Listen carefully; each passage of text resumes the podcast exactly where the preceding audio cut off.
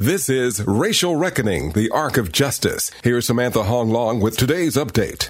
Ain't no justice in this town. Ain't no justice in this town. Community members marched in downtown Minneapolis over the weekend calling for justice for George Floyd. Protesters pointed out there is a long history of police brutality against black people in Minnesota, including Jamar Clark in 2015 and Philando Castile in 2016. Castile's death was captured on video by his girlfriend who livestreamed the incident. Yet, says St. Paul School Board member Chauntyll Allen, the officer involved was acquitted. We watched the trial. We were hopeful when we saw that there was jurors of color. We thought that we could possibly get some justice. And still, there was no justice. Say that ain't right.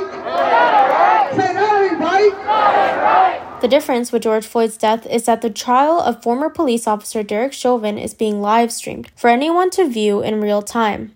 This is the first time that's ever happened in Minnesota. We need this system to know that we are watching. It's not just the Twin Cities, it's not just the state of Minnesota, it's not just the United States of America, but the whole entire world is watching this case.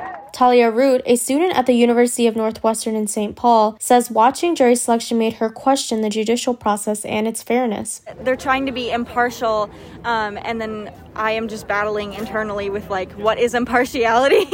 um, are you actually being impartial? Are you just being complacent with the situation? Um, and how do we seek justice while also being impartial? Derek Chauvin's murder trial resumes Monday morning when attorneys will give their opening statements. For the Racial Reckoning Project, I'm Samantha HoangLong. Racial Reckoning, the Arc of Justice is produced and supported by Ampers, diverse radio for Minnesota's communities, in partnership with KMOJ Radio and the Minnesota Humanities Center. Online at racialreckoningmn.org.